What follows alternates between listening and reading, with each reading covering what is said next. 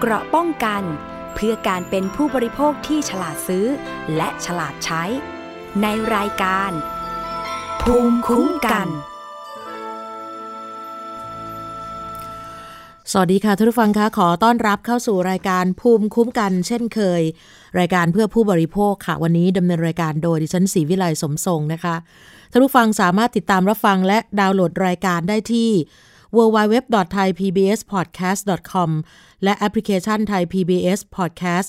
iOS Google Podcast SoundCloud และ Spotify รวมถึงเพจด้วยนะคะ facebook.com/thaipbspodcast แล้วก็สวัสดีทักทายท่านผู้ฟังที่ติดตามผ่านสถานีวิทยุชุมชนที่เชื่อมโยงสัญญาณทั่วประเทศ และสถานีวิทยุในเครืออารีดีโอ วิทยาลัยอาชีวศึกษาทั้ง 142 สถานีกันนะคะ ในช่วงสัปดาห์ที่ผ่านมานะคะ มีเรื่องราวที่ทางรายการภูมิคุ้มกัน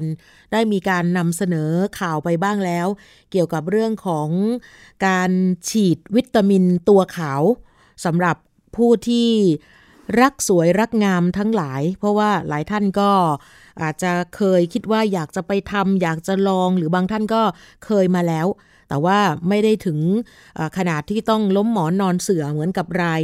ล่าสุดที่เหตุการณ์เกิดขึ้นเมื่อวันที่ 4 ธันวาคมที่ผ่านมานี่เองนะคะ คนที่เอาเรื่องราวออกมานำเสนอผ่านสื่อออนไลน์ก็คือเป็นแฟนของผู้ที่ บอกว่าเกือบตายจากการฉีดวิตามินตัวขาว ซึ่งในรายการภูมิคุ้มกันนะคะ เมื่อช่วงต้นสัปดาห์ก็นำเสนอข่าวคราวนี้ไปแล้วนะคะว่าอตอนที่ผู้หญิงคนหนึ่งนะคะ ไปซื้อคอร์สเสริมความงาม ที่คลินิกแห่งหนึ่งที่จังหวัดอยุธยา แล้วก็วิธีการก็คือว่าเป็นคอร์สการให้วิตามินเขาเรียกว่า super bright เป็นน้ำสีชมพูแล้วก็ฉีดผ่านสายน้ำเกลือ ช่วงขณะที่ให้วิตามินอยู่นี่นะคะ ก็จะมีเจ้าหน้าที่เป็นคนเจาะน้ำเกลือ แต่ยืนยันว่าไม่ใช่คุณหมอ เป็นคนเจาะในการทำให้วิตามินครั้งนี้ ประมาณว่าเหตุการณ์ที่เกิดขึ้นเนี่ยเหมือนกับเจ้าหน้าที่เขาลืมล็อกการปล่อยน้ำวิตามิน ซึ่งคนที่โพสต์เนี่ยที่เป็นแฟนของผู้เสียหายเนี่ยบอกว่า เรียกไม่เป็นว่ามันมันคืออะไร แต่เขาบอกว่าเหมือนเจ้าหน้าที่ลืมล็อกการปล่อยวิตามินเข้าไปในร่างกาย ปกติเวลาเราเห็นน้ำเกลือหยดนะคะ เข้าสู่ร่างกายผู้ป่วยเนี่ยก็ต้องค่อยๆหยด แต่ครั้งนี้น้ำวิตามินไหลพรวดลงมาเร็วมาก มีฟองอากาศในสายน้ำเกลือเยอะมาก ตัวผู้ชายที่โพสต์บอกว่าตกใจ แฟนก็ตกใจ เจ้าหน้าที่เองก็ตกใจ แล้วก็ถามว่า อ้ฟองอากาศที่เข้าไปเนี่ยก็คิดว่าไม่เป็นอะไร แต่สักพักหนึ่งนะคะ ปรากฏว่าขณะที่ให้วิตามินอยู่ แฟนก็หันมาบอกว่า เอ๊ะ ใจมันเต้นเร็ว ก็คิดว่าไม่เป็นไรอีก จนสุดท้าย หมดขวดภายในเวลาอันรวดเร็วประมาณไม่เกิน 15 นาที น่าจะได้ ก็ถอดเข็มเตรียมกลับบ้าน แต่จู่ๆนะคะ ฝ่ายผู้หญิงก็เริ่มมีอาการ ก็คือแน่นหน้าอก เริ่มหายใจไม่ออกมือเท้าเย็น จนสุดท้ายต้องส่งโรงพยาบาล หมอต้องรีบฉีดยาแก้แพ้ ให้ยาขยายหลอดลม อาการแพ้ก็เกิดขึ้นแบบก็เรียกว่าเฉียบพลัน เหตุการณ์นี้เร็วมากนะคะซึ่งตัวแฟนผู้ชายเนี่ยเขาบอกว่าถ้าไม่ทันก็ไม่รู้ว่าแฟนผมจะเป็นอย่างไร นี่คือเป็นการสื่อให้ หลายท่านได้เห็นว่าเหตุการณ์แบบนี้เนี่ยมันเกิดขึ้นกับใครก็ได้นะมันแค่แป๊บเดียวจริง ๆนะคะ ตอนนี้เนี่ยไม่ว่าจะรุ่นไหนก็ตามนะคะเขาบอกว่าเมื่อสักประมาณ 5 ปี 10 ปีที่แล้วเนี่ยเรื่องของเกี่ยวกับการฉีดวิตามิน เข้าไปในร่างกายเพื่อให้ผิวมันใสขึ้นขาวขึ้นเนี่ยนะคะ ก็ได้รับความนิยมแต่ว่าไม่ได้มากมายถึงในยุคปัจจุบันนี้ คือถ้าเป็นสมัยก่อนเนี่ยเขาเรียกว่า วิธีการทำให้ผิวขาวเปล่งออร่าออกมาเนี่ยก็น่าจะเป็นเรื่องของการอาจจะกินเข้าไปเป็นวิตามิน หรือว่าอาจจะจะทาอะไรก็ตามนะคะ แต่ว่าก่อนหน้านั้นเนี่ยเขากลัวกันเรื่องของเกี่ยวกับสเตียรอย ในผิดพันธ์เสริมความงามต่างๆ ใช่ไหมคะ หลายคนคงจะเคยได้ยินมาเยอะแล้ว ซึ่งสมาคมแพทย์ผิวหนังแห่งประเทศไทยออตอนนั้นเนี่ยต้องมีการรณรงค์ออกเตือนกันนะคะ บรรดาวัยรุ่นทั้งหลาย หรือว่าอาจจะไม่ใช่วัยรุ่นก็ตาม โดยเฉพาะที่เขาเตือนหนักก็คือเป็นวัยรุ่นนักเรียน เยาวชนที่มีการใช้ผิดพันธ์ทำให้ผิวขาว ที่มีส่วนผสมของสารเคมีที่ไม่ได้ออกแบบมาเพื่อ การใช้กับการเสริมความงามบนใบหน้าแม้แต่น้อย โดยเฉพาะโรคที่เป็นผื่นหนาหรือว่าโรคที่มีลักษณะอย่างสะเก็ดเงิน ก็บอกว่าถ้าใครใช้อะไรก็ตามที่มีสารตัวนี้นี่นะคะเขาบอกว่าเอามาทาหน้า ไอ้ส่วนที่มีต่อมไขมันแบบเยอะๆๆนี่นะคะทีนี้เนี่ยพอมาใช้ปุ๊บ สิวก็จะยิ่งรุนแรงขึ้นไปอีก แล้วก็เป็นสิวที่รักษายากมาก บางคนถึงขั้นอาจจะเสียโฉมได้เหมือนกันนะคะ คือแบบเสียโฉมถาวรเลยก็มี อันนี้เป็นเป็นเรื่องจริงที่หลายคนอาจจะคาดไม่ถึงนะคะ อีกตัวหนึ่งค่ะที่นิยมกันเอามาใช้ในสารเขาเรียกว่าสารกันฝ้าใช่ไหมคะ เป็นโลชั่นกันฝ้า นั่นคือสารที่ชื่อว่าไฮโดรคีโนน ตัวนี้จะเจอมากในพวกครีมแก้ฝ้าทั้งหลาย ซึ่งสารตัวนี้เนี่ยจริงๆมันจะไปยับยั้งการสร้างเม็ดสีผิว ที่ทำให้ผิวนั้นเนี่ยเปล่งขาวขึ้นในขณะที่ใช้ เมื่อไหร่ก็ตามที่หยุดใช้ครีมพวกนี้เขาเรียกว่าครีมที่มีส่วนผสมของสารเร่งขาวนี่นะคะ เม็ดสีก็จะกลับมาทำงานปกติเหมือนเดิม ซึ่งก็มีโอกาสที่จะเกิดผิวคล้ำกว่าเดิม แล้วก็เสี่ยงต่อการเกิดฝ้าถาวรด้วย ซึ่งการใช้สารตัวนี้ได้เนี่ยจริง ๆ ต้องได้รับคำสั่งจากแพทย์เท่านั้นค่ะ อีกตัวหนึ่งที่ลุกทุกคนนั้นเนี่ยรู้สึกว่าจะเคยได้ยินบ้าง หรือว่าบางคนก็เคยใช้แล้วด้วยนะคะ อาจจะเป็นเครื่องสำอางที่มีส่วนผสมของตัวนี้แหละค่ะ ที่ชื่อว่ากลูตาไทโอน ถ้าเป็นตามธรรมชาติมันจะเป็นสารที่มีประโยชน์มากเลยค่ะ เพราะว่าสามารถเสริมสร้างภูมิต้านทานให้กับร่างกายได้เป็นอย่างดี แล้วก็ยังช่วยตับในการขจัดสารพิษด้วยนะคะ นอกจากนี้ยังมีการนำกลูตาไทโอนมาใช้ในทางการแพทย์ อย่างเรื่องของการรักษามะเร็งต่อมลูกหมาก หรือภาวะเป็นหมันในเพศชาย ซึ่งผลข้างเคียงจากการรักษาก็คือ เมื่อผู้ป่วยได้รับกูตาไทโอนก็จะมีผิวขาวขึ้น ก็เลยมีการนำสารตัวนี้ไปใช้เป็นสารเร่งขาว ความขาวที่เกิดขึ้นนะคะสำหรับที่ที่ใช้สารตัวนี้แล้วนี่นะคะ มันเป็นผลข้างเคียงที่ปัจจุบันนี้เนี่ยก็ยังไม่ได้รับการยืนยัน หรือว่ารับการรับรองเลยว่ามันมันเป็นผลดีจริง ๆสำหรับเรื่องของอสุขภาพนะคะยังยังไม่มีอย่างแท้จริงที่สำคัญกว่านั้นก็คือว่า ตัวกลูตาไทโอนเนี่ยยังไม่ได้รับอนุมัติเป็นข้อบ่งใช้จากออยด้วย นะคะ แล้วก็มาที่เป็นข่าวนี่แหละค่ะที่ยุทธยาก็คือ การฉีดวิตามินเข้าสู่ร่างกายโดยตรง ก็เป็นอีกหนึ่งวิธีที่ใช้ในการเร่งความขาว แต่ว่ายังไม่มีข้อมูลเกี่ยวกับประสิทธิภาพของวิตามินแบบฉีด ที่จะช่วยให้ผิวขาวขึ้นมาแบบทันตาเห็นเหมือนกัน การฉีดเข้าเส้นเลือด โดยตรง จริง ๆ มันก็มีความเสี่ยงที่จะอาจจะเกิดกับ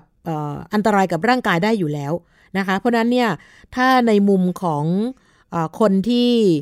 พูดเกี่ยวกับเรื่องการให้ความรู้ด้านสุขภาพจะเป็นหมอหรือว่าเป็นเป็นบุคลากรทางการแพทย์ฝ่ายไหนก็ตามนะคะ ก็จะนนนิยมแนะนำให้กับคนที่รักสวยรักงามทั้งหลายว่า อยากแนะนำให้ใช้ในรูปแบบของการกิน หรือทามากกว่าที่จะฉีดเข้าไปนะคะ แล้วก็ คอลลาเจนเหมือนกันค่ะ ก็เป็นส่วนประกอบสำคัญในร่างกายเรามากถึง 75%ส่วนการรับประทานคอลลาเจนแบบผงที่ปัจจุบันนี้มีการโฆษณากันเยอะมาก แบบใช้ชงอะค่ะ ก็เอามาเทผงสีขาวๆ เทในแก้วนะคะ ที่มีน้ำแล้วก็คนชงชงชงแป๊บหนึ่งตัวนี้ก็ยังไม่มีบทสรุปอย่างเป็นทางการเหมือนกันว่า มันสามารถช่วยผิวขาวใส ได้อย่างมีประสิทธิภาพเหมือนการโฆษณาหรือไม่ ราะนั้นเนี่ยวิธีการเสริมสร้างคอลลาเจนให้กับร่างกายจริง ๆ ก็อยากจะแนะนำเอาแบบตามธรรมชาติดีกว่านะคะ อย่างเช่นการออกกำลังกาย การดื่มน้ำให้สะอาดอย่างเพียงพอ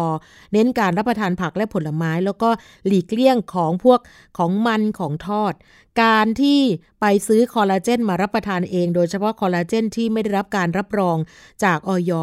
ก็จะมีความเสี่ยงสูงมาก ๆ ที่จะได้รับอันตรายจากพวกตะกั่วและปรอด ซึ่งอาจจะเป็นอันตรายถึงชีวิตได้นะคะ เอาเป็นว่าสารเร่งขาวจำนวนมากขณะนี้ในท้องตลาด โดยเฉพาะสารที่เขามีการค้าขายกันแบบไม่ถูกกฎหมาย ซึ่งไม่ได้รับการรับรองอย่างเป็นทางการจากออยยิ่งขาวออร่าเร็วมากเท่าไหร่ ยิ่งเป็นสารมรณะมากขึ้นเท่านั้น ถือว่าเป็นเงาตามตัวเลยก็ว่าได้ แต่ว่าบางท่านก็บอกว่าบางทีแล้วเนี่ย ในส่วนของลูกค้าเองนะคะ หมายถึงว่าคนที่จะไปรับบริการเนี่ย ก็เห็นว่ามันเป็นคลินิกอะคลินิกก็น่าจะมีคุณหมออยู่มีแพทย์อยู่ใช่ไหมคะ แต่บางคนนั้นบอกว่า เอ้ยเวลาไปแล้วไม่ได้เจอแพทย์นะ ก็อาจจะเจอแค่นางพยาบาล เราก็ฉีดได้หรือว่าทำได้นะคะ จริงๆก็เอาเป็นว่าเตือนกันแหละนะคะว่าไม่ควรที่จะไปฉีดที่คลินิกที่ไม่ได้รับการ รับรองแล้วกันนะคะ ต้องดูดีๆนิดนึงนะคะ ก่อนหน้านั้นเราจำได้ว่าใครที่ชอบอยากจะผิวขาวนะคะ คือถ้าไปกินอาหารเสริมหรือว่ากินยาอะไรพวกนี้นะคะ บางคนบอกว่ามันมันไม่ทันใจ ก็เอาแบบฉีดเข้าไปเลยอย่างนี้นะคะ มันทันใจดีเพราะว่าบางครั้งมีการโฆษณาว่าสักประมาณ 3-5 ครั้ง ก็จะทำให้ผิวนั้นเนี่ยขาวได้นะคะจริงๆแล้วก่อนหน้านี้นะคะ ทางสมาคมแพทย์ผิวหนังแห่งประเทศไทยได้พูดถึงก่อนหน้านี้เนี่ย คือมันจะเคยมีบริษัทอาหารเสริมย่อหนึ่ง เขาเผยแพร่โฆษณา เป็นอาหารเสริมที่มีส่วนผสมของตัวกูต้าไทโอนนี่แหละค่ะ ว่าจะช่วยทำให้ผิวขาวถาวรได้ แล้วก็เป็นที่ยอมรับโดยทั่วไปนะคะ ทั้งในกลุ่มเอเชียนี่แหละค่ะ เพราะว่าอะไร คนเอเชียส่วนใหญ่ผิวก็จะไม่ขาว ยกเว้นจีนเกาหลีแล้วก็ญี่ปุ่นนะคะ ซึ่งเขาก็ขาวอยู่แล้ว แต่บางบางทีก็ไม่ได้ขาวกระจ่างนะคะ เหมือนกับคนเกาหลีทั่วไป แต่ในความเป็นจริงแล้ว สีผิวของคนแต่ละคนนั้นเนี่ยนะคะ มันมาจากกรรมพันธุ์มาจากเชื้อชาติ ซึ่งไม่ว่าจะทำอะไรก็ไม่สามารถเปลี่ยนสีผิวคนได้ สีดั้งเดิมมาเป็นสีขาวจ้วเหมือนคนชาติอื่น ๆ เหมือนเกาหลี การพยายามที่จะเอาสารต่างๆ มาใช้กับผิวหรือว่าการกินเพื่อให้ผิวขาวขึ้น หรือว่าให้ผิวคล้ำมันจางลงนั้นเนี่ยจริงๆแล้วอันตราย แล้วก็ไม่ได้ผลแบบยั่งยืน ส่วนใหญ่นะคะ หรืออย่างกรณีใช้พวกไวท์เทนนิ่งอันนี้อันนี้เข้าขายเป็นเครื่องสำอางที่ระเบียบของทางออยเนี่ยเขาระบุชัดเจนว่าต้องเป็นสารที่ไม่สามารถไปเปลี่ยนโครงสร้างของผิวได้ ไม่สามารถห้ามเมลานโนไซต์หรือว่าเซลล์เม็ดสีให้หยุดทำงานได้ อย่างมากที่สุดเนี่ยคุณหมอบอกว่า คือการเคลือบเอาไว้เท่านั้นเอง อย่างเช่นพวกครีมกันแดดที่มีส่วนผสมของสารที่เคลือบไว้ก็ทำให้ดูมันขาวขึ้นค่ะ นั่นคือรองศาสตราจารย์นายแพทย์นพดลนพคุณนายกสมาคมแพทย์ผิวหนังแห่งประเทศไทย เคยเตือนเอาไว้ว่าสำหรับสารตัวใดก็ตาม ที่จะเข้าไปเปลี่ยนโครงสร้างทำให้ผิวของคนขาวขึ้นได้นั้น จะจัดอยู่ในประเภทของยาต้องใช้ภายใต้การควบคุมพิเศษ จากแพทย์เท่านั้น อย่างสารที่เอ่ยไปเมื่อสักครู่ก็คือสารไฮโดรควินอนสารตัวนี้เป็นสารตัวเดียวที่ใช้รักษาโรคฝ้า โรคด่างขาว สารดังกล่าวจะไปกัดผิว แล้วถ้าใช้นานๆ ก็มีปัญหาด้วยเหมือนกัน โดยจะทำให้ผิวหน้านั้นดำคล้ำ หรือว่าบางคนทาไปแล้วเนี่ย มันก็จะกัดผิว จนทำให้เป็นโรคด่างขาวตามมาอีกด้วยค่ะ ดังนั้นก็ยืนยันว่า ไม่สามารถทำให้ผิวกลับไปขาวเหมือนกับคนเกาหลีหรือฝรั่งได้ ถ้าจะใช้ก็เป็นแบบปกปิดรองพื้นน่าจะดีกว่า การมีผิวคล้ำ ผิวสีแทนแบบคนไทยนั้นจริง ๆ มีข้อดีนะคะ คือทำให้เราไม่แก่เร็ว เพราะว่าอะไร เราจะมีเม็ดสีเยอะกว่าคนที่ผิวขาวมาจากกรรมพันธุ์ มันจะป้องกันแสงอุลตราไวโอเลตได้ ไม่ก่อให้เกิดริ้วรอย ไม่ทำให้เกิดมะเร็งผิวหนัง แล้วก็เหมาะสมกับสภาพอากาศในประเทศไทยที่สุดแล้ว ช่วงหน้าหนาวแบบนี้นะคะออตอนเช้านี่คือจะเย็นมากแล้วก็หนาวมาก แต่แดดก็ยังแรงอยู่เหมือนเดิม นี่แหละค่ะจริง ๆ มันก็จะสามารถช่วยป้องกันได้แล้วที่สำคัญ การมีผิวที่ สะอาด ไม่มีสิวไม่มีรอยแกะเกาไม่แห้งไม่มีริ้วรอย จึงถือว่าเป็นผิวที่มีสุขภาพดีสวยงามแล้ว ก็คุณหมอฝากว่าขอให้ทุกคนภูมิใจในสิ่งที่มีอยู่นะคะ ทีนี้ในส่วนของกูตาไทโอนจริง ๆ มันมีทั้งแบบกินแล้วก็แบบฉีดนะคะ คือพวกนี้เนี่ยถ้าเป็นชนิดฉีดเนี่ยมันจะไปเปลี่ยนโครงสร้างของเม็ดสีให้เป็นอีกชนิดหนึ่งเลย เหมือนฝรั่งอะจะใสขึ้น แล้วก็เป็นสีชมพู ในข่าวเนี่ยที่บอกว่าเป็นวิตามินสีชมพูที่เข้าสู่ร่างกายแบบรวดเดียว ไม่เกิน 15 นาที ผลตรงนี้มันจะเกิดขึ้นแค่ชั่วคราวเท่านั้น เดี๋ยวก็กลับมาเป็นปกติ แล้วก็ในทางกลับกันคุณหมอเตือนว่ามันจะก่อให้เกิดอันตราย บางคนเสียชีวิตถ้าเป็นยากิน คือยังมีข้อถกเถียงกันอยู่เหมือนกัน แล้วก็ก่อนหน้านั้นเนี่ยมีผลการศึกษาไม่ได้เยอะมาก ที่บอกว่า ช่วยทำให้สีผิวอ่อนลง แต่ไม่สามารถเปลี่ยนสีผิวให้ขาวเหมือนฝรั่งได้ ดังนั้นระยะยาว ตัวที่เป็นยารักษาทางโรคเลือด ที่ไม่ให้เลือดแข็งตัว ถ้าทาหรือฉีดก็ทำให้สีผิวจางลง พวกนี้อันตรายเมื่อใช้ไปนานๆเข้า ก็จะมีผลต่อตับ เส้นเลือดไม่แข็งตัวทำให้เลือดออกตามผิวหนังได้ง่าย แล้วก็ได้ผลเพียงชั่วคราว เพราะฉะนั้นการทำให้ผิวขาวนั้นถือว่าอันตราย สารที่ทำให้สีผิวเปลี่ยนไปก็จะอันตรายและก็ไม่คุ้มนะคะ ทีนี้ก็ต้องฝากสำหรับใครที่มีการโฆษณา นะเพราะว่ายังจะมีบางรายอยู่นะคะที่เป็นพ่อค้าแม่ขายนะคะ มาโฆษณาว่าถ้าเผื่อว่าเอามาทาแล้วหรือว่าเอามาฉีดแล้วเอามากินแล้วเนี่ยนะคะ ก็ถือว่าได้ประโยชน์ได้ผลก็คือผิวจะขาวขึ้น กลุ่มคนกลุ่มนี้ถือว่าผิดกฎหมายนะคะ ใครที่พบเห็นสามารถแจ้งที่ออยได้เลยค่ะสำหรับเรื่องนี้ เพราะว่าถือว่าเป็นการโฆษณา อวดอ้างเกินจริง ที่ผ่านมานั้นก็เจอนะคะทางสมาคมแพทย์ผิวหนังบอกว่าเจอก็คือว่ามีการเตือนกันไป แต่ก็หลังจากนั้นก็ยังมีการโฆษณาเหมือนเดิม ว่าเป็นอาหารเสริม แล้วก็เหมือนกับเป็นการโฆษณาเกินจริงจริง ๆ ต้องโดนปรับนะคะโดนปรับทั้งบริษัทแล้วก็สื่อที่กระทำการเผยแพร่ด้วยนะคะ แต่อัตราการปรับถือว่ายังน้อยอยู่ นะคะ อัตราการปรับน้อยอยู่เมื่อเทียบกับการลงทุนโฆษณาก็เลย ไม่มีผลกระทบมากมายนะคะ นี่ก็ต้องฝากนะคะสำหรับใครที่คิดว่า เอ๊ะจะทำดีไหมอยากจะทำด้วยเหมือนกัน เพราะว่าเห็นมีคนไปทำมาแล้ว แล้วก็รู้สึกว่ามันได้ผลดีนะคะอะก็ขอให้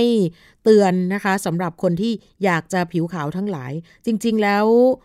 ในมุมของคุณหมอเนี่ยเขาบอกว่า เรื่องของอาหารการกินก็น่าจะ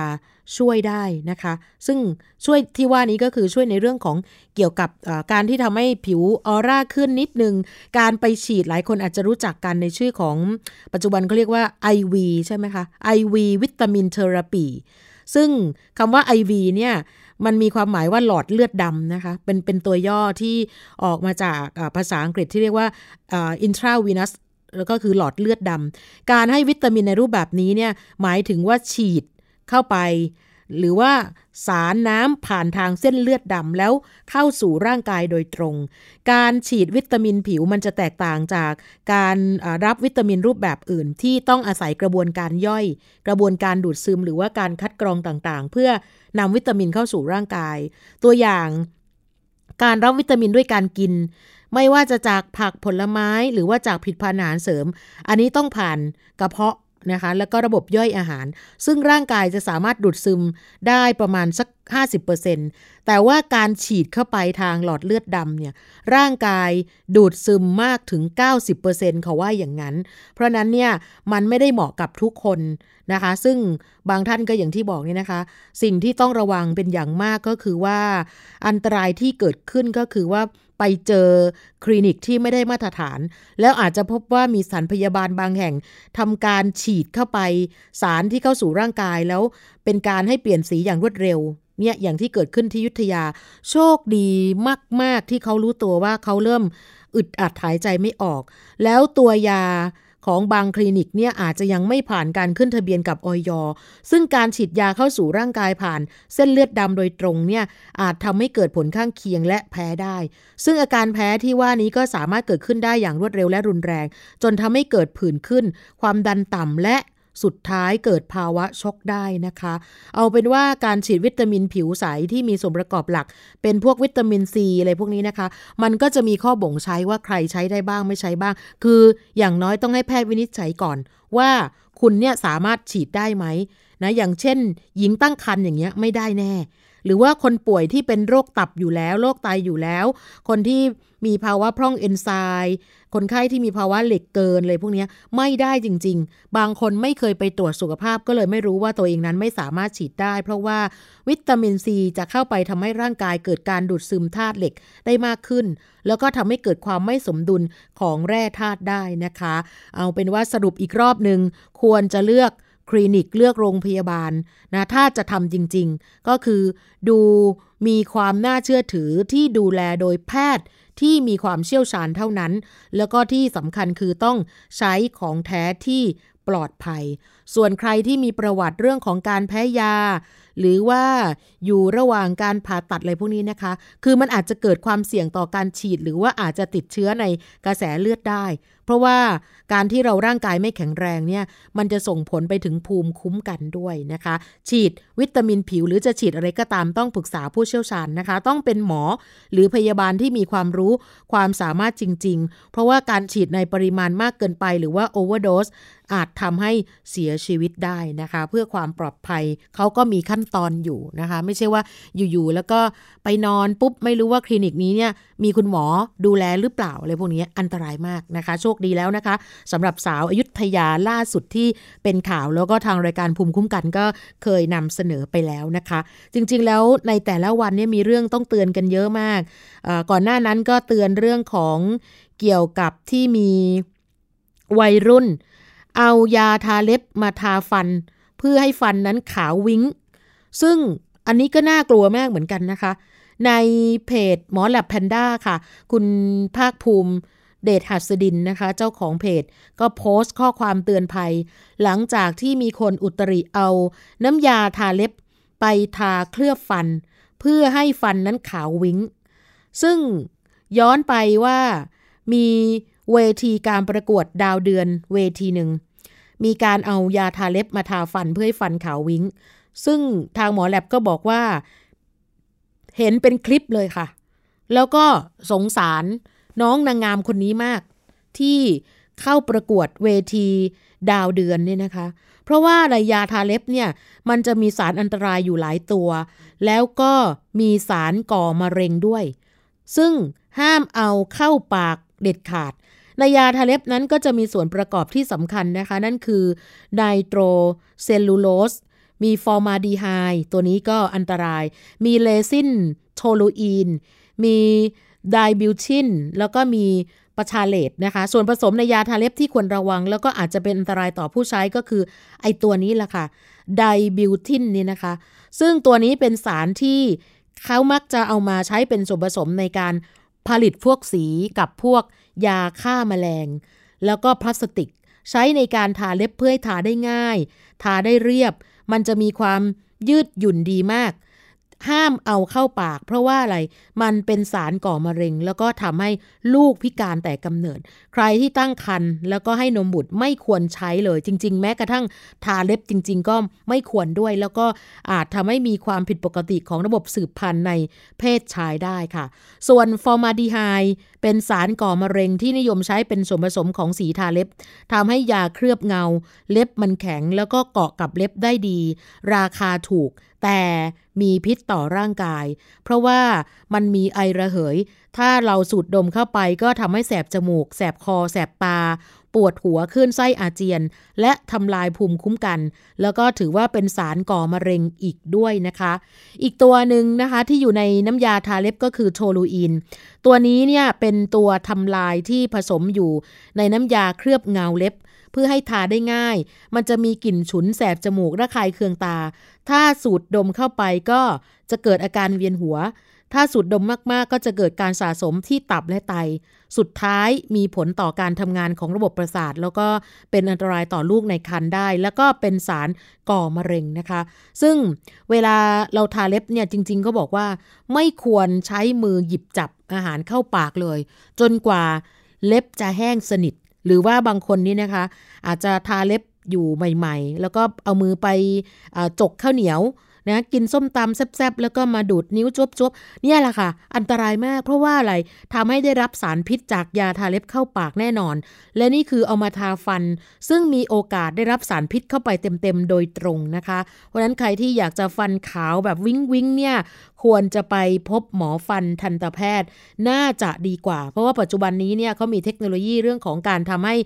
ฟันขาวก็คือการ เคลือบฟันอะไรพวกนี้นะคะ โอ้ไม่น่าเชื่อนะคะว่ามีคนทำแบบนี้จริง ๆ นะคะ เอาน้ำยาทาเล็บมาทาที่ฟันหวังเพื่อที่จะให้ ฟันขาวทำไม่ได้นะคะ เพราะว่าอันตรายเป็นอย่างยิ่งนะคะสำหรับใครที่รู้สึกว่าทำแป๊บเดียว เดี๋ยวก็มีการหละลบออกแล้ว แต่ว่ามันทาก็ไปแล้วแล้วก็มันอยู่ในปากเนี้ยเป็นสิ่งที่น่าห่วงมากๆนะคะสำหรับใครที่คิดว่าทำแค่ชั่วคราวเท่านั้นนะคะ เราจะพักกันสักครู่ก่อนนะคะ เดี๋ยวกลับมาในช่วงหน้ากันต่อค่ะ เกราะป้องกัน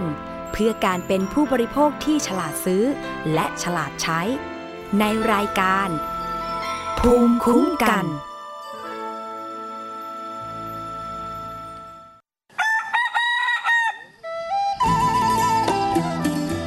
รายการสถานีประชาชนไทย PBS ร่วมกับเครือข่าย จัดกิจกรรม มอบไออุ่นให้พี่น้อง ณที่ว่าการอำเภอเฉลิมพระเกียรติจังหวัดน่าน ในวันเสาร์ที่ 23 มกราคม 2564 ขอเชิญทุกท่าน บริจาคผ้าห่ม เสื้อกันหนาวใหม่ ทั้งเด็กและผู้ใหญ่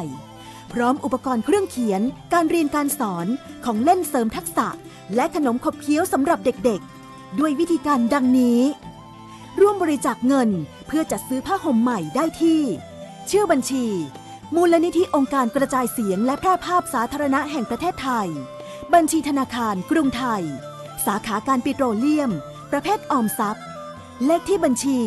071-015-6235 เปิดรับบริจาคเงินจนถึงวันที่ 31 ธันวาคม 2563 ร่วมบริจาคผ้าห่มใหม่ เครื่องกันหนาวใหม่ และสิ่งของต่าง ๆ ได้ที่ รายการสถานีประชาชน ไทย PBS ถนนวิภาวดีรังสิต เขตหลักสี่ กรุงเทพ 10210 ติดสโมสรตำรวจ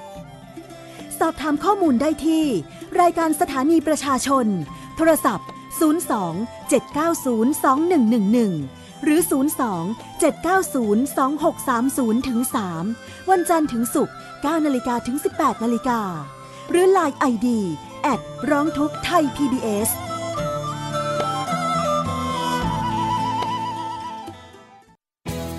ทย PBS ดิจิทัล Radio Infotainment for All สถานีวิทยุดิจิทัล จากไทย PBS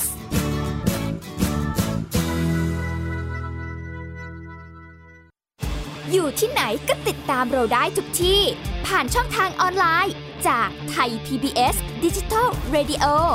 ทั้ง Facebook Twitter Instagram และ YouTube search คำว่าไทย PBS Radio แล้วกดไลค์หรือ Subscribe แล้วค่อยแชร์กับ content ดี ๆ ที่ไม่อยากให้คุณพลาดอ๋อเรามีให้คุณฟังผ่านพอดแคสต์แล้วนะ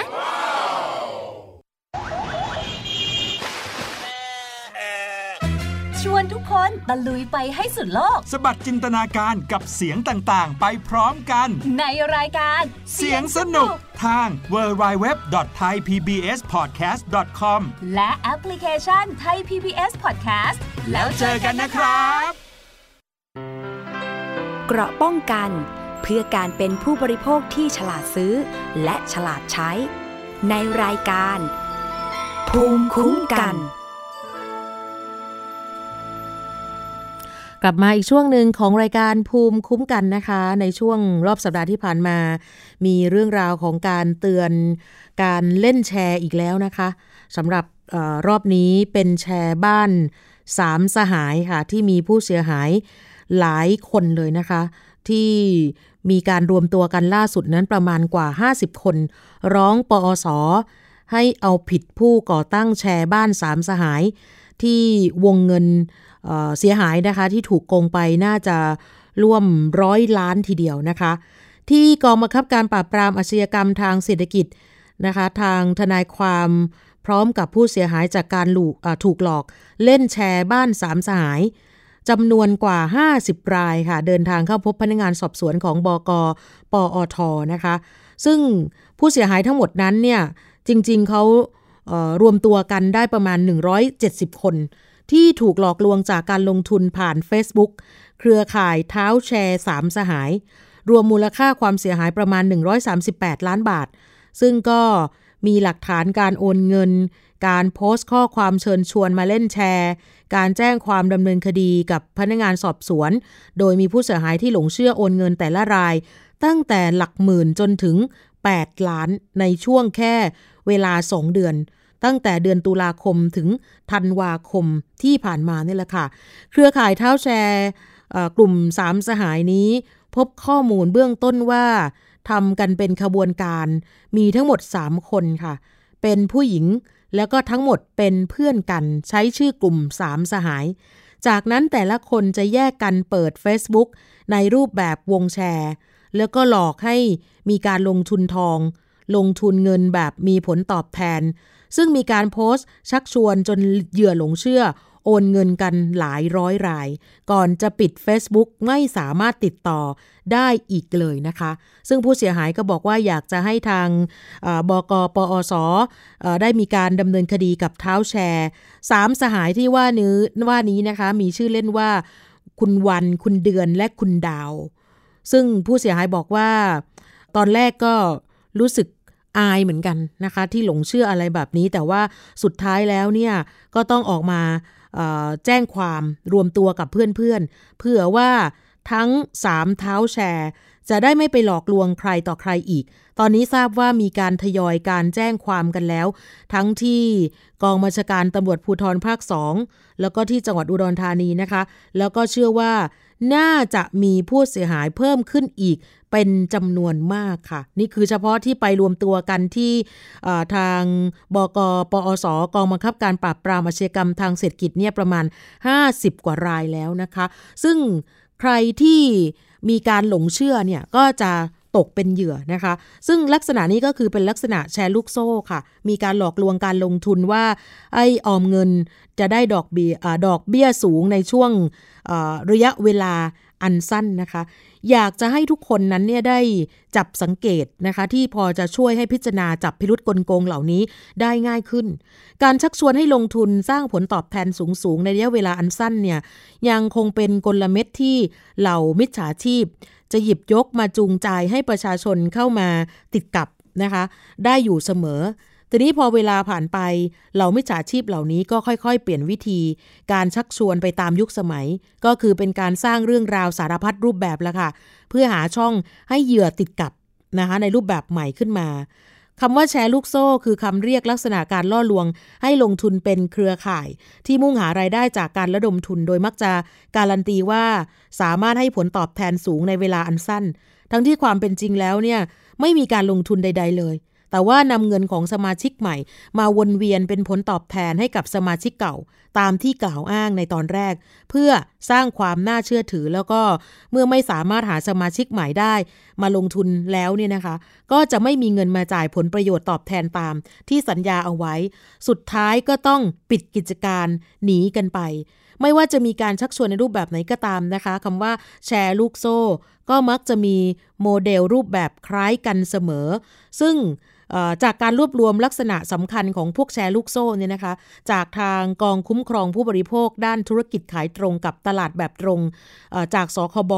หรือแม้แต่ที่ตำรวจกองปราบก็ตามนะคะ พวกนี้จะแฝงมาในคำเชิญชวน รูปแบบต่างๆ ที่ต้องพิจารณากันให้ดีก่อนตัดสินใจร่วมลงทุน ก่อนจะตกเป็นเหยื่อนะคะก็เรียกว่าแชร์ลูกโซ่โมเดล อันดับแรกเลยค่ะเขาจะบอกว่าลงทุนน้อยผลตอบแทนสูง ออมเงินได้กำไร ราย 7 วันกำไรจุกๆเนี้ยต้องระมัดระวัง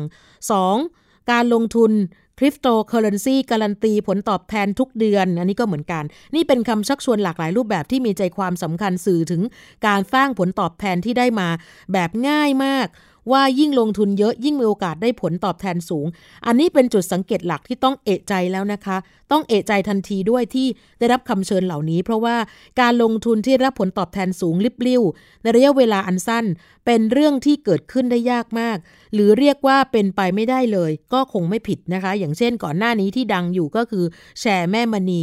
มีเหยื่อร่วม ประมาณเกือบ 5,000 ราย มูลค่าความเสียหายเกือบ 1,400 ล้าน หรือว่ากรณีมีการชวนออมเงินดอกเบี้ยสูงผ่านโซเชียลมีเดีย มีแนวโน้มเป็นแชร์ลูกโซ่ ที่มีการโฆษณาว่าออมเงินได้กำไรราย 7 วันกำไรจุกๆ ที่ว่านี้ นี่ก็เป็นแชร์อีลูกโซ่อีกรูปแบบหนึ่งที่มีการมาใช้หรือเรียกว่าการออมกินดอก ใช้วิธีการฝากเงินระยะสั้น แต่ว่าให้ผลตอบแทนเป็นกอบเป็นกำเพราะฉะนั้นเนี่ย การออมเงินกินดอกนะคะ ใครที่ถูกชักชวนใน Facebook มันกำลังแพร่ระบาดก่อนหน้านี้แข่งกับโควิดเลยค่ะ ก็บางรายก็บอกเหตุผลที่ฟันธงว่า เป็นการออมกินดอกแล้วก็ได้ผลตอบแทนเร็ว สมมุติว่าอ้างว่าออม 300 บาท 4 วัน คุณจะได้เงินกลับมา 400 บาท หมายความว่ากำไร 100 บาท คิดเป็น 33.33%ใน 4 วันเนี่ย ถามจริง ๆ ว่ามันเป็นไปได้หรือไม่ ฉะนั้นถ้าคิดเป็น 1 ปีก็กำไรถึง 3,000%ซึ่งไม่มีทางจะเป็นไปได้นะคะ หรือการชักชวนให้ลงทุนมาก ๆ ไม่มีการคำนึงถึงความเสี่ยง อันนี้ก็ถือว่าน่าเป็นห่วงนะคะ รวมถึงใครที่ คิดว่าอยากจะรวยทางลัด แล้วก็ไปเน้นหาเครือข่าย แล้วก็ให้เงินเพิ่มเพื่อชักชวนเพื่อนมาลงทุน อันนี้ก็ขอให้สังเกตว่าเป็นกลวิธีหนึ่งที่กลุ่มมิจฉาชีพเอามาใช้อยู่เสมอ คือไปชักชวนเพื่อนไปชักชวนญาติมาร่วมลงทุนเยอะๆ ใครที่สามารถหาคนมาร่วมลงทุนได้มาก ผลตอบแทนก็จะมากนี่เป็นค่าจูงใจให้พยายามหาคนมาร่วมเครือข่าย เพื่อเพิ่มความสภาพคล่องให้กับขบวนการ และเอาเงินไปหมุนเวียนเป็นผลตอบแทนให้กับสมาชิกในช่วงแรก ๆ ก่อนจะปิดโครงการแล้วก็หนีไปอย่างไร้ร่องรอย อย่าลืมนะคะ เราไม่ควรถูกหวานล้อม หรือไม่ควรถูกกดดันให้รีบตัดสินใจ แล้วก็พวกนี้ใช้เทคนิคพวกนี้แหละค่ะรีบกดดันให้ทุกคนตัดสินใจ รีบมาเพื่อ ให้ร่วมลงทุน ขอให้ทุกคนหาข้อมูลเพื่อตรวจสอบนะคะ อย่างเช่น ถ้ามีคนเสนอว่าสิทธิพิเศษ เฉพาะคุณมีแค่วันนี้วันเดียว ถ้าปฏิเสธแล้วไม่สามารถเข้าร่วมโครงการได้อีก นั่นคือหลอกแน่นอน ถ้าพบการเชิญชวนที่เร่งรีบตัดสินใจแบบนี้ ไม่ควรเปิดอากาศให้พวกเขาได้เข้ามา หวานล้อมพวกเรานะคะ หรือว่าผ่านล้อมท่านผู้ฟังนี่แหละค่ะ ขอให้ทุกคนตรวจสอบข้อมูลแบบตรงไปตรงมา ให้สันนิษฐานไว้ก่อนนะคะว่า การลงทุนนี้อาจไม่โปร่งใส อีกอันหนึ่งก็คืออ้างว่ามีคนมีชื่อเสียงมาร่วมลงทุนด้วย อันนี้ก็เป็นการชูจุดเด่นของการลงทุน โดยอ้างว่ามีคนมีชื่อเสียงเป็นแม่ขาย หรือว่ามีคนดังร่วมลงทุน สันนิษฐานไว้ว่าการลงทุนนี้อาจไม่ชอบมาพากลแน่นอนนะคะ อยากจะฝากไว้กันค่ะ ช่วงนี้ไปช่วงคิดก่อนเชื่อกันนะคะ กับอาจารย์ ดรแก้วกังสดานอัมภัยนักพิษวิทยา จะคุยกับคุณชนาทิพย์ไพรพงษ์เช่นเคยค่ะ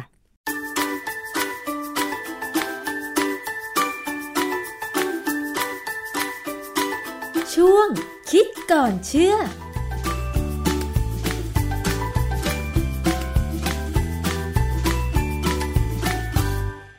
พบกันในช่วงคิดก่อนเชื่อกับดรแก้วกังสดานนภัยนักพิษวิทยากับดิฉันชนาทิพไพรพงศ์นะคะ วันนี้ค่ะเหมาะสำหรับคนที่รักสัตว์ เลี้ยงสัตว์นะคะ ต้องฟังเลยทีเดียวค่ะ เพราะบางคนเนี่ยนอกจากเลี้ยงสัตว์แล้ว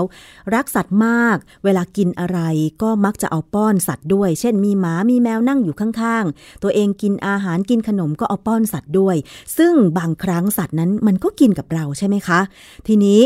มันจะเกิด อะไร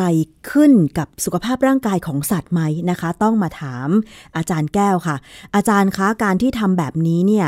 มันจะส่งผลอะไรถึงสุขภาพของสัตว์บ้างไหมคะ เอาอาหารคนไปให้สัตว์กินเนี่ยค่ะ ปกติเนี่ยนะฮะเวลาสมัยคนโบราณ รุ่นผมเนี่ยเลี้ยงหมาเนี่ย อะไรเหลือ เราก็ให้หมากิน ใช่ แมวเหมือนกัน แมวหมากินเหมือนกัน แล้วเราก็ไม่รู้ว่าเราก็ปล่อยมันไปเรื่อยๆ มันก็โตขึ้นแล้วมันก็แก่แล้วมันก็ตายค่ะ เราก็ไม่เคยสังเกตนะฮะแต่มีอยู่อยู่ครั้งหนึ่ง มีคนที่เขาเป็นสัตวแพทย์เนี่ยนะเขาจะทำปริญญาเอกทางด้านเกี่ยวกับอาหารกับมะเร็งของสุนัขของหมาเนี่ยนะค่ะรู้ไหมว่าหมาเนี่ยมันเป็นมะเร็งอะไรมากที่สุดโอ้หมาเป็นมะเร็งด้วยเหรอคะอาจารย์แล้ว ถ้าเยอะเดาแยะนะอาจารย์ ถ้าเดานะ มะเร็งที่หมาเป็นมากที่สุดเหรอคะ น่าจะเป็นกระเพาะอาหาร เออไม่ใช่อะคำตอบที่ผมได้ ผมก็จำไม่ค่อยได้แล้วล่ะเพราะมันเป็นสิบกว่าปีแล้ว นี่พอดีเข้าไปดูในเว็บไซต์ต่าง ๆ เนี่ย มันเป็นมะเร็งเกี่ยวกับโรคเลือดอะอ๋อเหรอ lymphoma นะฮะหรือว่าเป็นเกี่ยวกับไอ้กระดูกนะฮะหรือว่าก็อาจจะเป็นเกี่ยวกับ mast cell mast cell เนี่ยเป็นเซลล์เกี่ยวกับระบบภูมิต้านทาน ค่ะ ซึ่งทำให้หมาเนี่ยจะเห็นว่ามีหมาบางตัวในทีวีที่เราเห็นนะ มันเป็นมะเร็งปูดขึ้นมาที่กระดูกที่ข้อต่อที่อะไรอย่างเงี้ยอืมแล้วมันก็ถูกปล่อยปละละเลย แต่ถ้าเป็นเหมือนหมาที่เขาเลี้ยงดีๆนะหมาแบบแพงๆเนี่ยนะเขาพาไปให้หมอตรวจเนี่ย ก็จะพบการเป็นมะเร็งล่วงหน้านะคือพอเริ่มเป็นเขาก็จะค่อยๆรักษาด้วยอะไรก็ตามเนี่ยนะค่ะคีโมบ้างผ่าตัดบ้างอันนี้หมอที่เขาจะอยากทำปริญญาเอกเรื่องเกี่ยวกับอาหารกับมะเร็งของหมาเนี่ยค่ะเขาก็บอกว่าเขาสังเกตว่า หมาที่กินอาหารเหมือนคนเนี่ย จะตายช้ากว่าหมาที่กินอาหารเม็ด อ้าว เหรอคะ คือเขาบอกว่าโภชนาการของอาหารเม็ดเนี่ย มันไม่ใช่โภชนาการของที่หมาต้องการหรอกเขาสงสัยอย่างนั้นค่ะเพราะว่ามันมันเป็นไปตามสูตรที่เขาทดลองไปทดลองมา แล้วคันนี้อีกอันหนึงที่น่าสนใจคือ เอ่อถามว่าถ้าว่าเราเอาอาหารคนให้หมาหรือแมวกินเนี่ย ไอสัตว์สองชนิดเนี่ยค่ะมันชอบหรือมันกินได้ไหม นั่นน่ะสิคะ คือที่ผ่านมาอาจารย์ เราก็เดาเอาว่ามันคงชอบอย่างบ้านดิฉันเมื่อก่อนเลี้ยงหมาใช่ไหมคะ เราก็เอาข้าวที่เรากินนี่แหละ คลุกกับน้ำแกง คลุกกับหมูกับเนื้อ ให้มันกินอย่างเงี้ย หรือว่าถ้าแมวแม่ก็จะเอาข้าวคลุกกับปลาทูให้มันกิน แล้วเราก็เห็นมันกิน เราก็คิดว่ามันชอบแล้วมันชอบที่จะกินแบบนั้นไปเรื่อยๆ อย่างเงี้ยอาจารย์ แสดงว่าระบบของร่างกายของสัตว์กับคนนี่มันเหมือนหรือต่างกันยังไงอาจารย์ความจริงเนี่ยนะหมากับแมวเนี่ยใกล้กับคนมาก เพราะว่าอะไรรู้ไหม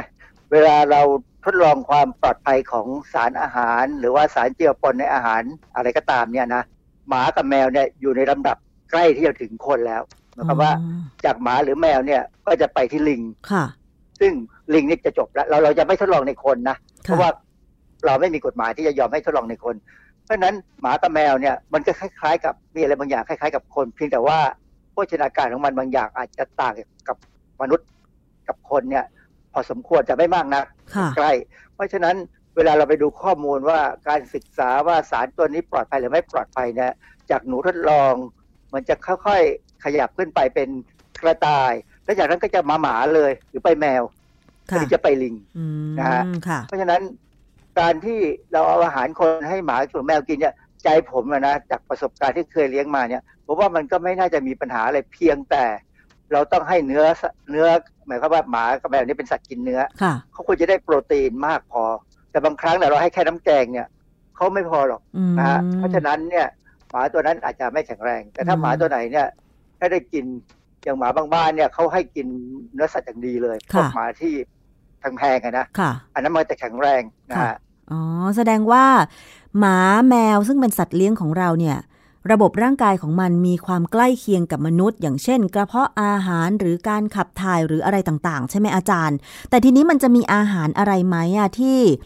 กินได้หรือกินไม่ได้ คนกินได้แต่หมากินไม่ได้ หรือสัตว์เลี้ยงกินไม่ได้อย่างเงี้ยค่ะ อาจารย์ ครับคือมันมีอยู่อย่างหนึ่งที่เป็นที่รู้กันในในคนรักหมาเลยนะ คือห้ามให้อย่าให้หมากินช็อกโกแลตทำไมคะ มันกินแล้วจะส่งผลเพราะว่ายังไงอาจารย์ คือความจริงช็อกโกแลตเนี่ยมันอร่อยนะค่ะ หมาก็น่าจะชอบจริงๆเราให้มันกินเนี่ยมันก็ชอบนะเพียงค่ะแต่ว่าหมาเขามีระบบบางอย่างที่ต่างจากคนคือในช็อกโกแลตเนี่ย มันมีสารตัวหนึ่งชื่อทีโอโบรมีนทีโอโบรมีนเนี่ย มันก็จะมีคุณสมบัติคล้ายๆ กับคาเฟอีน คือมันจะไปขัดขวางการจับตัวระหว่างอะดีโนซีนกับ receptor ในสมองอือฮึอะดีโนซีนเนี่ย เป็นสารชีวเคมีซึ่งอยู่ในร่างกายเรานี่แหละค่ะ เวลาเรามีอะดีโนซีนมากๆ เนี่ย เราจะรู้สึกง่วงนอนค่ะ จริงๆ ถ้าถาถ้าถามพื้นฐานจริง ๆ ทางชีวเคมีเนี่ยอะดีโนซีนเนี่ยมันจะถูกมันจะเป็นคล้าย ๆ กับเป็นผลิตภัณฑ์ที่เกิดหลังจากที่เราใช้สารที่เป็นสารให้พลังงานที่เราเรียกว่าอะดีโนซีนไตรฟอสเฟตอะดีโนซีนไตรฟอสเฟตเนี่ยเป็นสารให้พลังงานสูงมากร่างกายใช้สารตัวนี้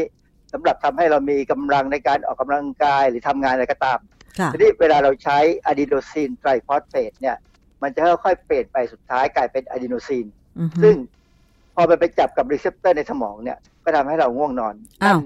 มันเป็นคำใช้พลังงานอธิบายแต่ว่าทำไมอะพอมันไปจับกับอีกตัวหนึ่งทำให้เราง่วงนอนได้อาจารย์ ก็สังเกตไหมว่าเวลาเราออกแรงทำงานหนักๆเนี่ยค่ะ สุดท้ายเราก็ง่วงนอนอ๋อ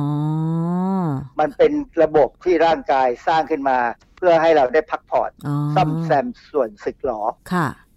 นะฮะเพราะฉะนั้นถ้าเราง่วงนอนเพราะเราทำงานหนักเนี่ยอย่าฝืนไปกินกาแฟหรือไปกินช็อกโกแลตเพื่อให้เราไม่หลับอ่าฮะยกเว้น ยกเว้น ถ้าต้องขับรถยนต์หรือต้องใช้เครื่องจักรเนี่ย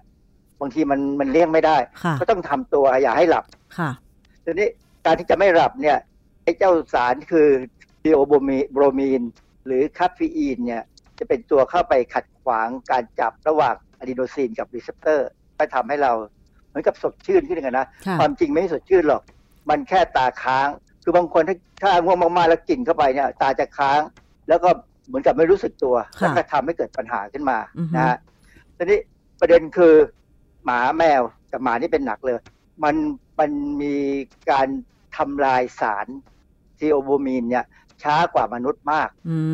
มค่ะ เพราะฉะนั้น เพราะฉะนั้นมันก็จะตาค้างนานกว่าเรา อ๋อ ก็คือว่ามันกินสารที่ทำให้ไม่หลับใช่ไหมคะ อาจารย์ มันก็เลยฮะตาค้างแล้วทีนี้มันจะส่งผลยังไงต่อ มันก็จะไม่ มันก็ไม่ดี มันก็เหมือนเวลาเราไม่ได้อดนอนนอน เออเหมือนเราอดนอนเนี่ยแย่เลย ก็บอกว่า ถ้าสุนัขนะหนักราวสิบกิโลกรัมเนี่ย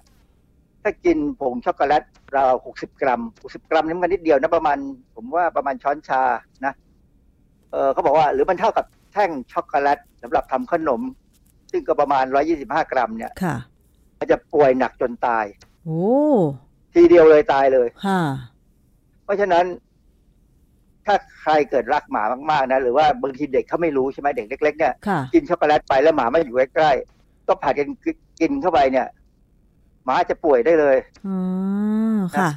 มันมันมีหนังสือเล่มหนึ่งชื่อ Merck Veter- Veterinary Manual Merck Veterinary Manual นี่ก็คือเป็นคู่มือของสัตวแพทย์ค่ะนะเอ่อเขาบอกว่าช็อกโกแลตสำหรับทำขนมนะ ประมาณ 1.3 กรัมต่อน้ำหนักตัว 1 กิโลกรัมของสุนัขเนี่ย สามารถก่อให้เกิดพิษ คือตัวอย่างง่ายๆก็บอกว่า สุนัขหนัก 20 กิโลกรัม กินแท่งช็อกโกแลตหนัก 25 กรัม จะเกิดอาการเป็นพิษเลย ค่ะ นะ คือเจ้า ทำไมทำไมช็อกโกแลตถึงอันตรายอย่างที่บอกแล้วว่า ระบบทำลายสารไอตัวเบลโบมีนของสุนัขเนี่ยหรือหมาเนี่ยมันมันมันคือประมาณมันมีค่าเขาเรียกว่าค่าค่าครึ่งชีวิตเนี่ยประมาณ 17.5 ชั่วโมงค่ะจับจับตัวเลขไปก่อนนะ ส่วนแคปปีอีนเนี่ยประมาณ 4.5 ชั่วโมงค่ะ ความหมายคือว่า สมมติว่าเราให้เรียวโบมีนเข้าไปเนี่ยหนึ่งหนึ่งหนึ่งร้อยส่วนเนี่ยนะ อีกสิบเจ็ดจุดห้าชั่วโมง มันถึงจะเหลือห้าสิบส่วน อืมค่ะนะอีกสิบเจ็ดชั่วโมง มันถึงจะเหลือยี่สิบห้าส่วนค่ะ อีกสิบเจ็ดชั่วโมง มันถึงจะเหลือสิบสองจุดห้าส่วนค่ะนี่นะในขณะที่ถ้าเป็นแคปเปอีนเนี่ย เราให้เข้าไปร้อยส่วนเนี่ยสี่จุดห้าชั่วโมง มันเหลือห้าสิบละค่ะอีก4.5ชั่วโมง มันจะเหลือ25เพราะฉะนั้นอัตราการเปลี่ยนแปลงของมันเนี่ยแคปปีอินได้ออกเร็วกว่า อืมค่ะ มันก็มันก็ จากที่ไม่ง่วงนอนก็จะง่วงนอนแล้วก็หลับคือค่ะปกติเนี่ย ถ้าเราได้สารพวกไม่ว่าจะเป็นเตีโอโบมีนหรือว่าแคปปีอินเนี่ยนะฮะครั้งแรกไม่ว่าจะเป็นคนหรือสัตว์เนี่ยจะตื่นตัวไม่ง่วงใช่แต่หลังจากนั้นพอมันหมดฤทธิ์แล้วนะมันจะง่วงมากกว่าเดิมค่ะ เพราะฉะนั้นก็ไม่เพราะฉะนั้นควรให้ เพราะฉะนั้นก็ไม่ควรให้สุนัขหรือแมวหรือสัตว์เลี้ยงของเราเนี่ย กินช็อกโกแลตหรือโกโก้ หรืออะไรก็ตามที่มันมีสารทีโอโบรมีนใช่ไหมอาจารย์ครับ เพราะฉะนั้นเนี่ยถ้าหมาถ้าถ้าสัตว์เลี้ยงของเราเนี่ย คือเราไม่แน่ใจนะว่าไม่ว่าจะเป็นสัตว์ตัวไหนเนี่ย เข้ามาขอกินขนมเนี่ย ไม่จำเป็นจริงอย่าไปให้มันอือฮึนะฮะค่ะ บอกมันไปเพราะว่าว่า บอกมันไปว่า เธอไม่ควรจะกินไม่งั้นเธอตายอย่างนี้ใช่ไหมอาจารย์บอกว่าของแพงอย่ากินเลย ค่ะทีนี้มันมีอีกอย่างหนึ่งที่ผมเพิ่งรู้นะ คือองุ่นองุ่นหรือลูกเกดค่ะ หรือเขาก็มีอีกอย่างหนึ่งเขาเรียกว่าองุ่นแห้งเขาเรียกสุลต่านนะนะบ้านเราก็ไม่ค่อยมีอะมันแพงอือฮึมันองุ่นลูกเกดสุลต่านมันเป็นองุ่นเหมือนกันองุ่นตัวใหญ่ มันลูมีใญ่ผลยังไงแต่ทำกับหมาแมวอาจารย์เขาเขาบอกว่าเขาไม่รู้เหมือนกันว่ามันมีสารอะไรที่ทำให้สัตว์พวกนี้ป่วย คือจะท้องเสียภายใน6ถึง12ชั่วโมงค่ะมันจะเบื่ออาหารปวดท้องอ่อนเพลียขาดน้ำแล้วก็อาจจะมีความง่วงอะไรเงี้ยนะอ๋อเหรคือออันนี้เป็นเรื่องที่ผมผมประหลาดใจมากว่าเออหมากินองุ่นไม่ได้นะค่ะ เออ แต่อาจารย์เห็นรายการทีวีของทางไทย PBS รายการหนึ่งที่เป็นเชฟเชฟบุ๊กอะค่ะเขามีอ่าหมาชื่อไข่ดาว เวลาเขาเอาหมาใช่ไปอัดรายการด้วยอะมันก็จะกินพวกพืชผักผลไม้อะไรอย่างนี้ได้เหมือนคนเลยอาจารย์เออเขากินผลไม้ อันนั้น อันนั้นไม่ค่อยมีปัญหาอะไรผมก็เห็นแล้วล่ะค่ะนะแต่ว่ากิกินผักด้วยอาจารย์ กินผักได้แต่ว่ามันมีผักบางอย่างเช่นหอมใหญ่เนี่ยเขา ก็ไม่แนะนำให้หมาแมวกิน เพราะอะไร คือเขาสงสัยว่ามันจะมีสารที่คือเป็นสาสารที่มีปัญหาในสุนัขหรือหมาแมวเนี่ยนะเออมันเป็นสารที่มีประโยชน์กับร่างกายเรานะค่ะอมันมันเป็นสารกลุ่มซัลฟอกไซด์ซึ่งพวกนี้เนี่ยมันจะเป็นสารซึ่งสามารถไปกระตุ้นให้ตับจะทำงานดีขึ้นในการทำลายสารพิษ แต่ว่าในสัตว์เนี่ย มันอาจจะมีปัญหาคือไปลดการทำงานของเอนไซม์บางอย่างอืมที่เกี่ยวกับการทำงานของเม็ดเลือดแดงค่ะทำให้ฮีโมโกลบินในเม็ดเลือดแดงเนี่ย เสียสภาพค่ะซึ่งการเสียสภาพเนี่ย มันมันจะทำให้เอ่อการนำออกซิเจนไปยังส่วนต่างๆของร่างกายของสัตว์สัตว์เนี่ยลำบากอ๋อน้อยลงค่ะนะฮะเพราะฉะนั้นก็อาจจะถ้าเราจะเอาแกงเอาอะไรที่เหลือๆให้หมาแมวเรากินเนี่ยนะอย่าก็ดูมีหอมใหญ่ดูด้วยกันว่า อย่าให้มีหอมใหญ่ แล้วมีอะไรอีกไหมคือออาจารย์ที่เป็นผักที่ไม่ควรให้สัตว์กิน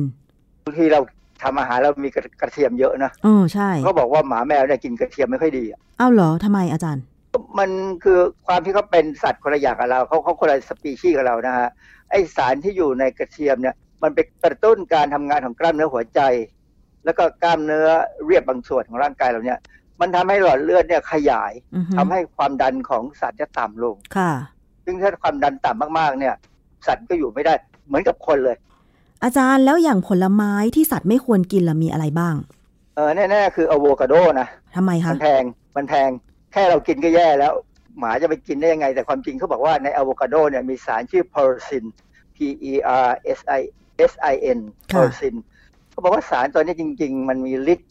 ช่วยเสริมฤทธิ์ยาต้านมะเร็งเต้านมของคนนะคือคนที่เป็นมะเร็งเต้านมเนี่ย พอผ่าตัดเรียบร้อยแล้วเนี่ยหมอก็จะให้กินยาทา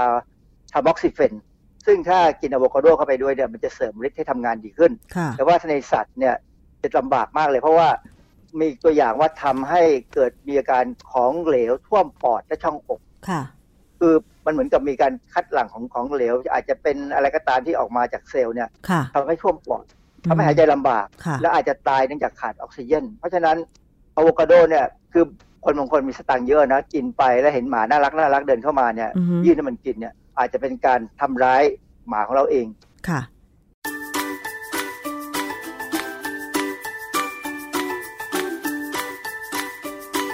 ช่วงคิดก่อนเชื่อ